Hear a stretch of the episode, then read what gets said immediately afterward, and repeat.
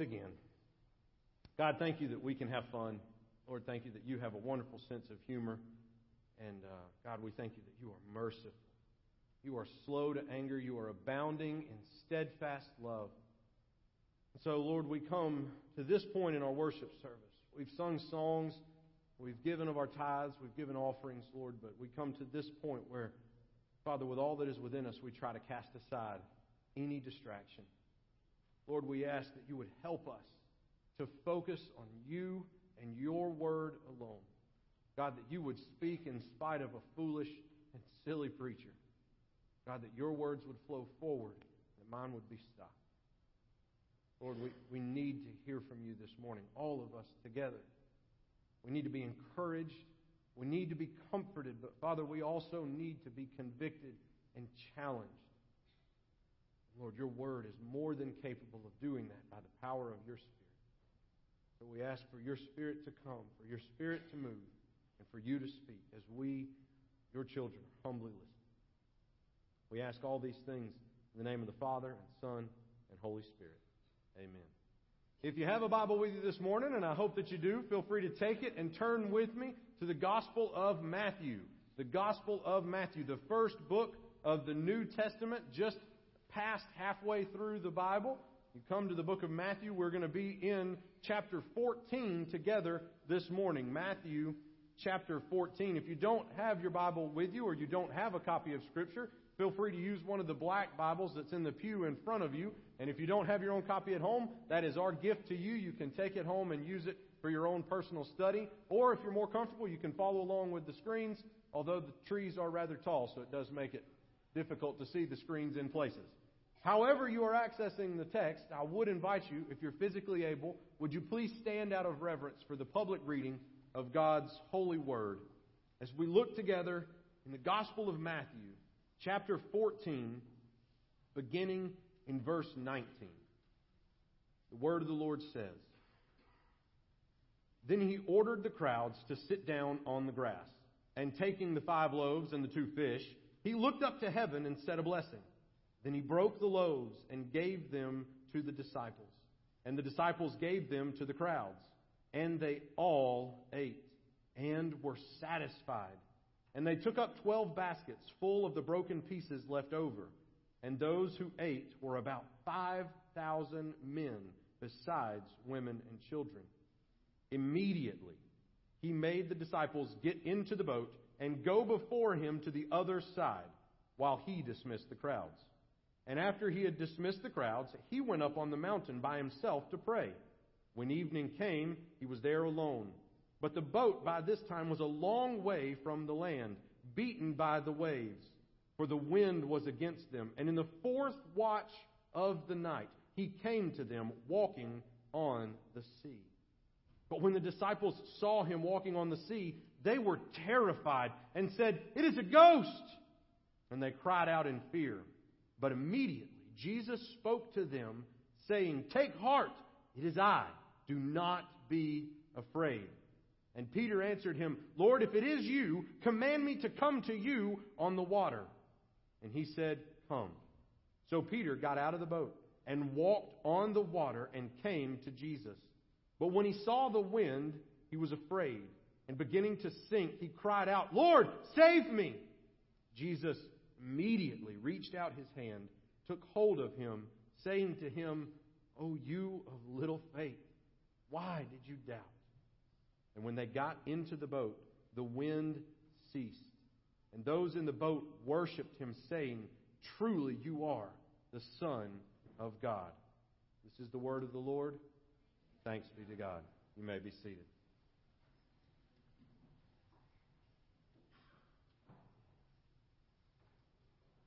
As we come to this particular passage this morning, you'll note that it does tie in with the preview video that we saw of things that will be learned in Vacation Bible School this week.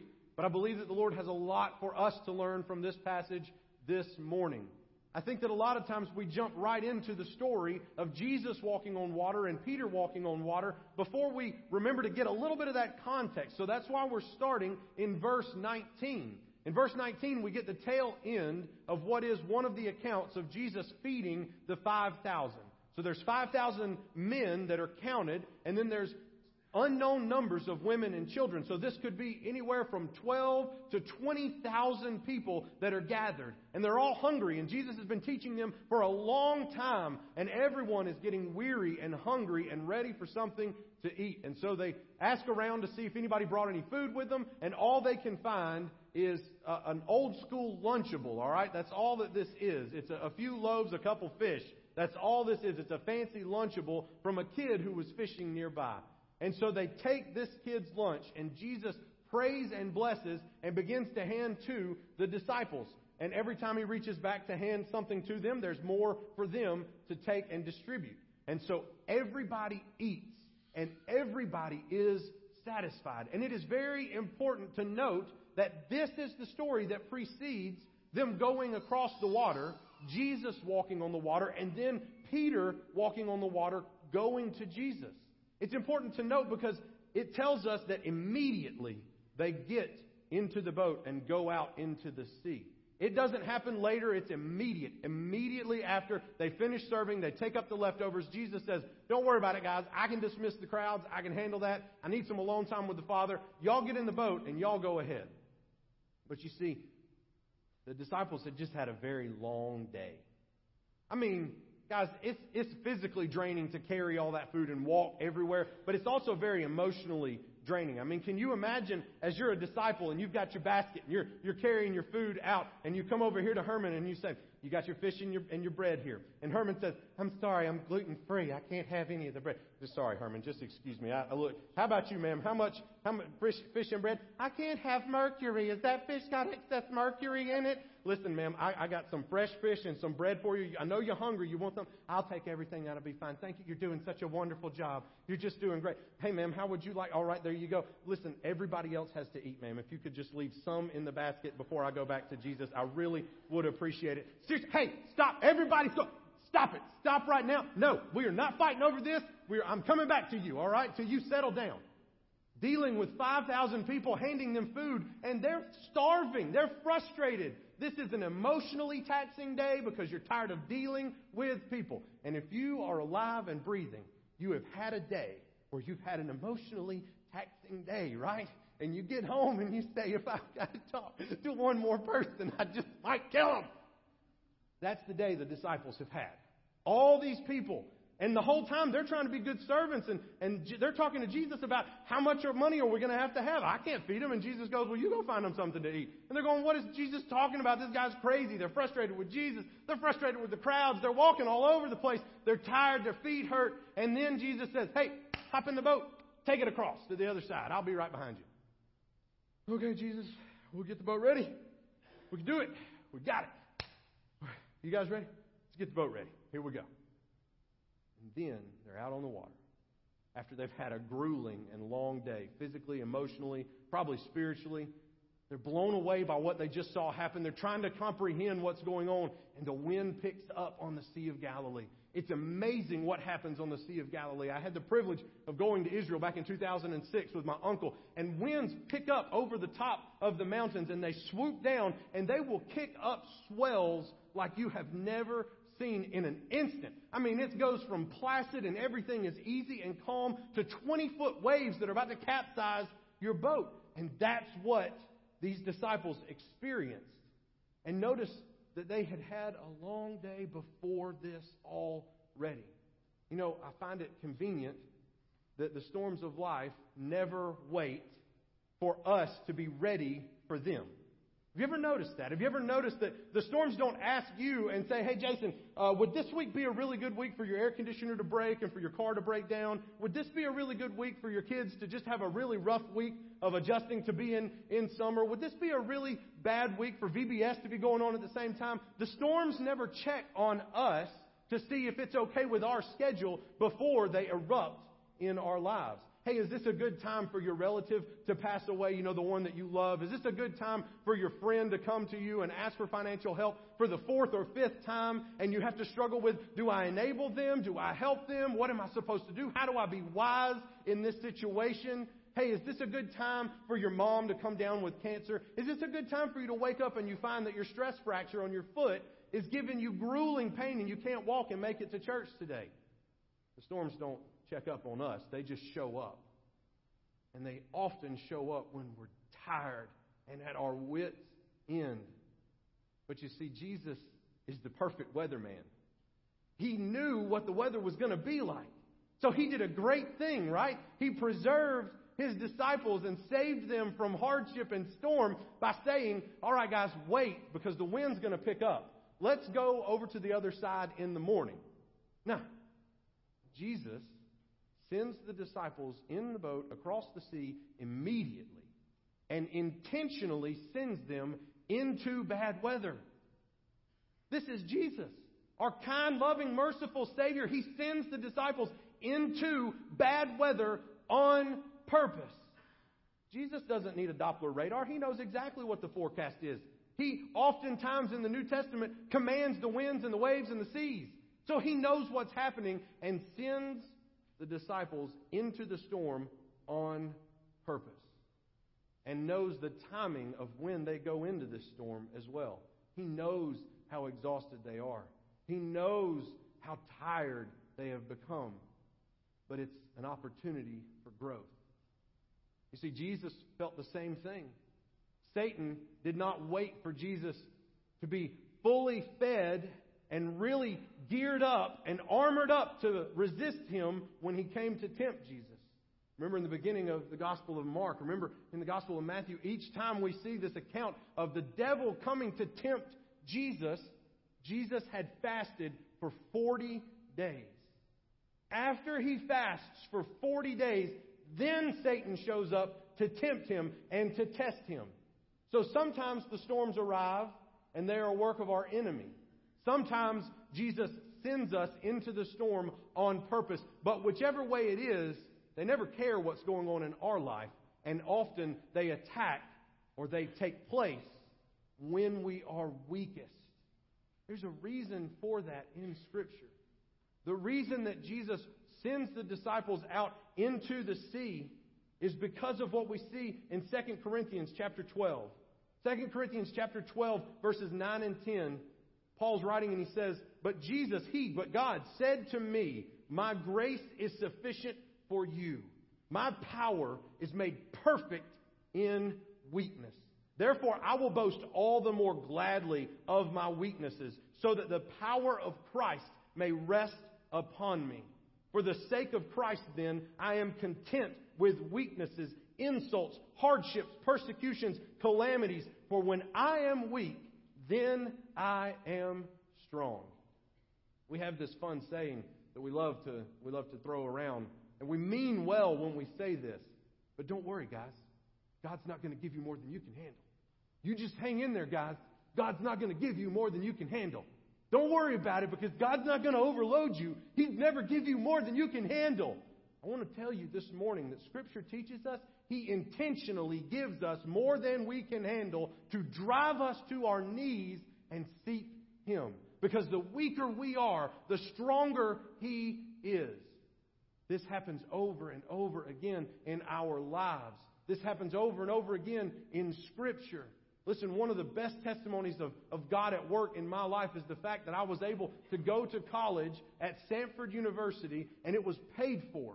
But God proved to me that it was not by my effort, it was by my weakness that He allowed me to enter into that school. I had just enough of an ACT score to get in.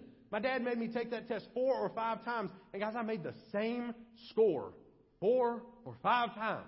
And I finally looked at my dad and I said, Dad, I'm dumb as a brick. It ain't getting any better, okay? This is all we've got to work with. If I'm going to get into that school and I'm going to get a scholarship, then the Lord's going to have to provide it and we decided to go in faith to Samford. He had a PACT plan that would have paid for any public institution. All I had to do was pick to go to Montevallo or Auburn or Alabama or anywhere that was a public college and the tuition was covered.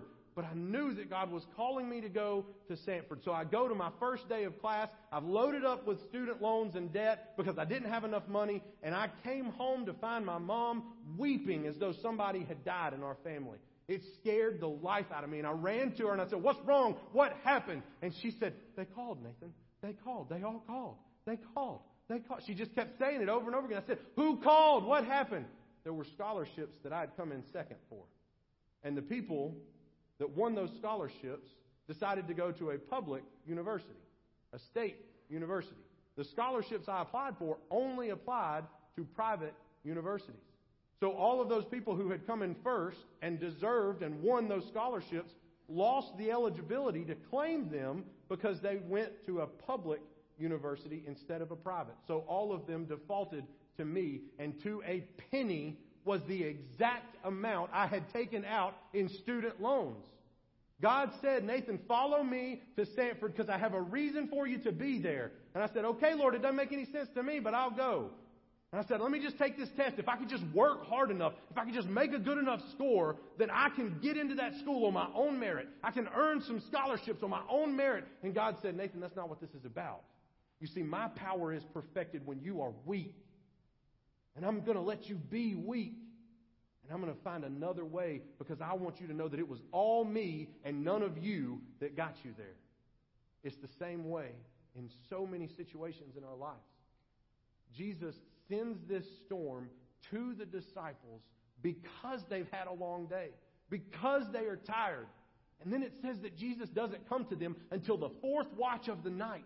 Do you realize that is between 3 a.m. and 6 a.m.?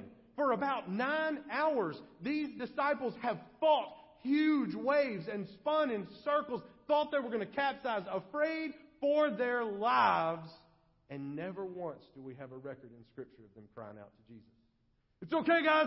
Just keep rolling. We got this. We got this. Don't bother Jesus. He's up on the mountain. This isn't a big deal. We can handle it. Oh, oh, okay. We survived that one. We're okay. Turn the boat. Turn the boat. We got to go straight at him. If we go sideways, we'll flip over. It's going to be bad. Never once did anybody go, hey, you know, Jesus has like calmed winds and waves before. I remember he like stepped out and he said, peace be still. Y'all think we should like call out to him, ask him to help? Nobody says it. Not once. Because we are so stubborn. The disciples are us. How many times have you been in the midst of a trial or a storm or a struggle and you go, I can row through this. I got this. This is all me. All me. I'm on it. I'm on it. If I just row hard enough, if I just endure long enough, I can make it through there. All the while, God is trying to bring our attention to Him and Him alone because we can't do it. We are not able, we don't have the sufficiency to take care of ourselves. Our sufficiency is only in Christ. So for about nine hours, these disciples fight the winds and the waves, and then it says that Jesus comes to them in the fourth watch. It says that he was, they were far away by this point. It says in Greek, many stades, and a stade is about 600 feet. All right, so about eight stades is a mile. So just imagine they're roughly a mile out on the Sea of Galilee, and they're in the midst of terrible storms, and Jesus is just, I mean, as the swells are going up and down, Jesus is just walking on them, and he just goes up, comes back down. It's nothing to him. He's just stepping lightly across the water. No matter how high the waves go, no matter how deep they dip, he's just walking out there to them. He gets out there to the boat, and they still don't believe that God or that their Savior, that their Messiah, the one who they've watched heal people countless times, speak the word, and diseases have fled. Demons have run and cowered in fear. Demons have begged of Jesus not to abolish them. And they still, they go, Oh, it's a ghost. It's a spirit. Oh, what are we going to do? It's, it's not bad enough. I mean, the waves and the wind, and where's Jesus? And now there's this weird ghost coming at us. I don't know what I'm going to do. Not a single one of them recognizes Jesus in the midst of the storm. Is that not me and you too? How often does Jesus show up? But he doesn't show up exactly like we expected him to. And we think, oh, that's, that can't be Jesus. That must be something else. Jesus isn't working that way. That must be a ghost. That must be something else. Jesus has to reemphasize who he is and speak comforting words before they even are willing to recognize that it is him. And he says, Whoa, whoa, whoa, easy, guys. Take heart. It's just me. And do they go, Oh, God, thank you for sending Jesus, your son. Jesus, come on the, on the boat. Help us out. The bravest one among them goes, All right, really is you out there? You tell me to come out to you on the water. I'll walk out there with you. How about that? If you're really who you say you are. That's their response when Jesus shows up to give them comfort and help and support and strength. And how many times in my life have, has Jesus shown up to save me, to help me? And I've looked at him and gone, all right, maybe you did show up. But if it's really you, you do X, Y, and Z. And when you do X, Y, and Z, then I'll know it's you. And then I'll believe you and I'll trust you. How often do we lay test after test and proof after proof out before the Lord and say, hey, it looks a lot like you. This is kind of what you did in Scripture. It lines up with how you usually work in the world, but I'm going to need you to do something crazy on top of it so that I really know that it's you. And so Jesus answers Peter. Peter says, If it's really you, you tell me to come to you. And Jesus looks at Peter and just says, Come on. Now this is this is crazy, right? Where are you safer in a storm? Standing on top of the water or in a boat that can float? You're safer in the boat, right? That's what we're led to believe. But you're always safer when you're with Jesus. No matter the storm, no matter what's raging around us, we are safer when we are with Jesus. And Jesus beckons to us and says, Come out to me. This is the same thing that we see in Genesis chapter 7, verse 1. There's a really cool thing that happens in Genesis chapter 7, verse 1. All right? This is the ESV version. It says, Then the Lord said to Noah, Go into the ark, you and all your household, for I have seen that you are righteous before me in this generation. Now listen, the King James Version adds an extra interpretation into the translation. The King James Version says, Come into the ark. The interesting thing is the word for go and the word for come is the same word, and it's one word in Greek and it's one word in Hebrew. But in both Greek and Hebrew, it's used for go or come. The only way that you know whether you're telling somebody to go away or to come here is the context around it. In Hebrew, you use the word bo for get away from me. Bo, go. In Greek, erchomai. Erchomai, either go or come here all the reason that you know which one you're talking about is hidden in the context. And so, in the King James Version, as they're translating, they say, the Lord didn't say, go into the ark. He told Noah to come into the ark. Can you invite somebody into a place where you are not? No. The only way I can tell you to come up on the stage is if I'm up on the stage. I can invite you to where I already am. See, God was already in the ark. The ark was not safe from the floods that were rising because Noah was some kind of master craftsman. It wasn't because of some kind of special wood that Noah used. It was because God was in the ark. And God invited Noah into the ark. And in the Greek translation of the Old Testament, it's what's called the Septuagint, all right? That Greek translation of the Hebrew, it's the same word in Genesis 7 1 as in Matthew chapter 14. Jesus says, Come to me on the water. God says from the ark, Come into the boat, Noah. The safest place that we can be is in the presence of God, in the presence of our Savior. And sometimes in the midst of the storm, the Lord will call us out onto the water with Him. And we might think it's safer in the boat. It's safer in our comfort zone. It's more convenient in our comfort zone, but that's not the case. The safest place to be is next to Jesus. And so Peter is the only one who responds. And he hops out of that boat and he steps on the water like it's solid ground. And Jesus beckons for him to come. And Peter knows that even if he dies, it's safer to be with Jesus than to be in the boat. So Peter is a super saint, right? It's what we normally talk about in this. He walks on the water like Jesus. And for a second, his eyes are fixed on Jesus. He is mesmerized. He looks nowhere else. He has no idea that there's a boat, that there's water, that there's a storm. All he knows is that's my Jesus, and my Jesus come to me. So he begins to walk. But my favorite part about all these people in scriptures, they're so relatable, right? We've seen ourselves so many times already. I see myself in Peter. Peter takes like three or four steps, and then he goes, What was that? Is that wind? Oh my goodness, I'm on the water. What's happening? And then he begins to sink. All right. I think Peter maybe have had a little bit of ADD, which I think I suffer with sometimes. Hey, a butterfly. That's pretty. If y'all y'all don't do that, none, none, nobody else in this room. Peter is zeroed in, and all of a sudden there's a gust of wind, and it says that he sees the storm. It's not just that the wind blows across him, but the wind catches his face and he feels it, and then he looks and he goes, "Oh, that's a big wave. Oh man, what's going on?"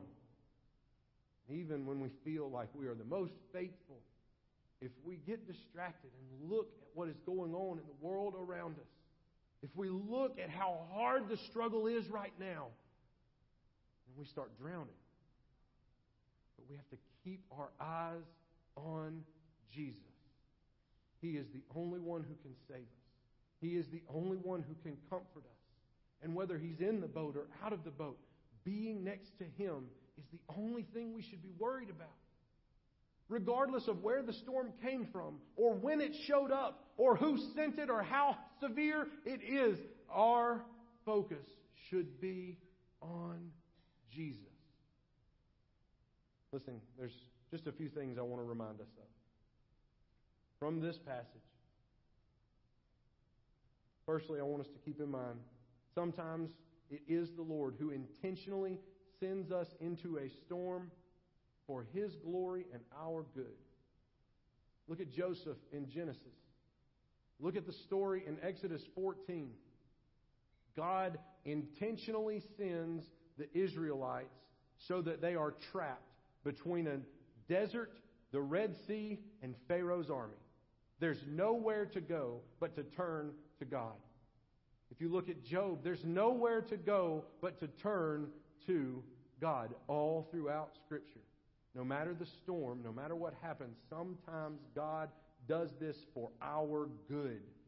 Sometimes it is good for us to be in the midst of a storm, to test us, to prove us, to draw faith out of us, to help us refocus on the Savior. Secondly, Jesus will always show up in the middle of the storm. He's always available with words of comfort. If you're looking for him, he's not a ghost out there. It's not something strange that's happening. It's Jesus moving and coming towards you with words of comfort to help you. Don't ignore Jesus as he comes to you in the midst of your trial, in the midst of our storms. Recognize that it is Jesus because he always will come. He will always show up. And even if it's the fourth watch of the night, he is always on time. Thirdly, you are always safer with Jesus. I am always safer with Jesus. Folks, if you and I believe that Jesus came and was born of a virgin, lived a perfect life that fulfilled the law, died a death that we deserved, died on our cross for our sins, and was resurrected three days later, if we believe that and follow Jesus to live as Christ, to die as gain, no matter where Christ sends us, we are safer with Him. Because the worst that this world could do to us is take our life. And then we have gained, and we are in the presence of our Savior, face to face. So know that no matter the struggle or the cost, it's always safer with Jesus. And the last thing for us this morning, and then we're done. Focus on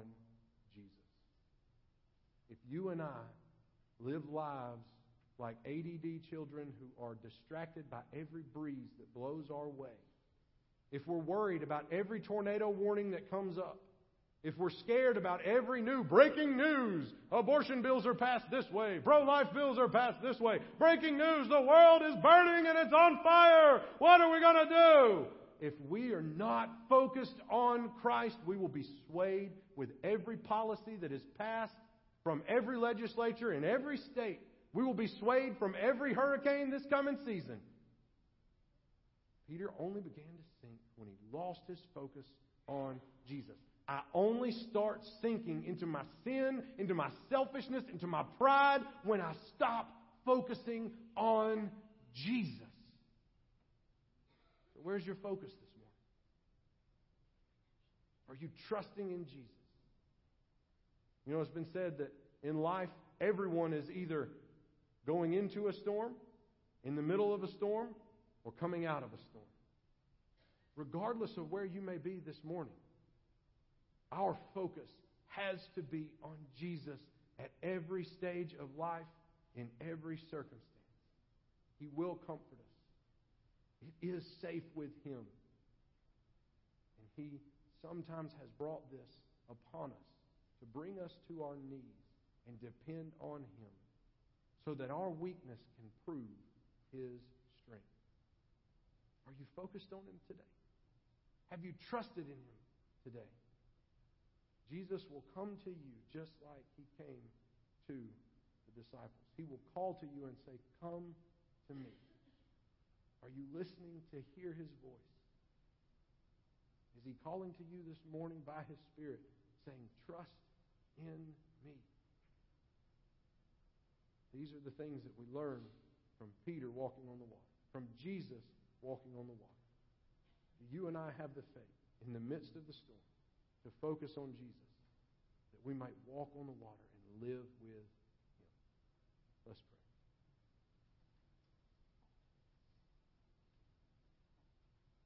Father, we thank you for your word and for the truth found in it. God, thank you that you have given us stories and records, historical accounts of people just like us who faced struggles and difficulties just like us. And Father, we see time and time again where you showed up in power and with mercy to save in miraculous ways. God, we know that we can trust in you to do the same thing for us today. Help us, Lord, to keep our focus on you and you alone. God, if there is anyone here this morning who has not put their trust in you, who's not even recognized you, Lord, may they see you for who you are today. Trust in you. Come down the aisle and want to know more about the gospel. Father, we're going to have a time to respond to your word and to your spirit. Lord, we do this every Sunday, and it, it's, it's a time where we ask that you would move, that you would inspire us to, to come to these steps and pray, to come and ask for prayer from one of the pastors, to come and say you people want to join this church, or to come down and trust in Jesus for the first time, or maybe respond in some other way altogether. Father, however you move, we ask that you would help us to be obedient and that we would follow your leadership respond to you in these times as we sing. We ask all this in the name of the Father and Son and Holy Spirit.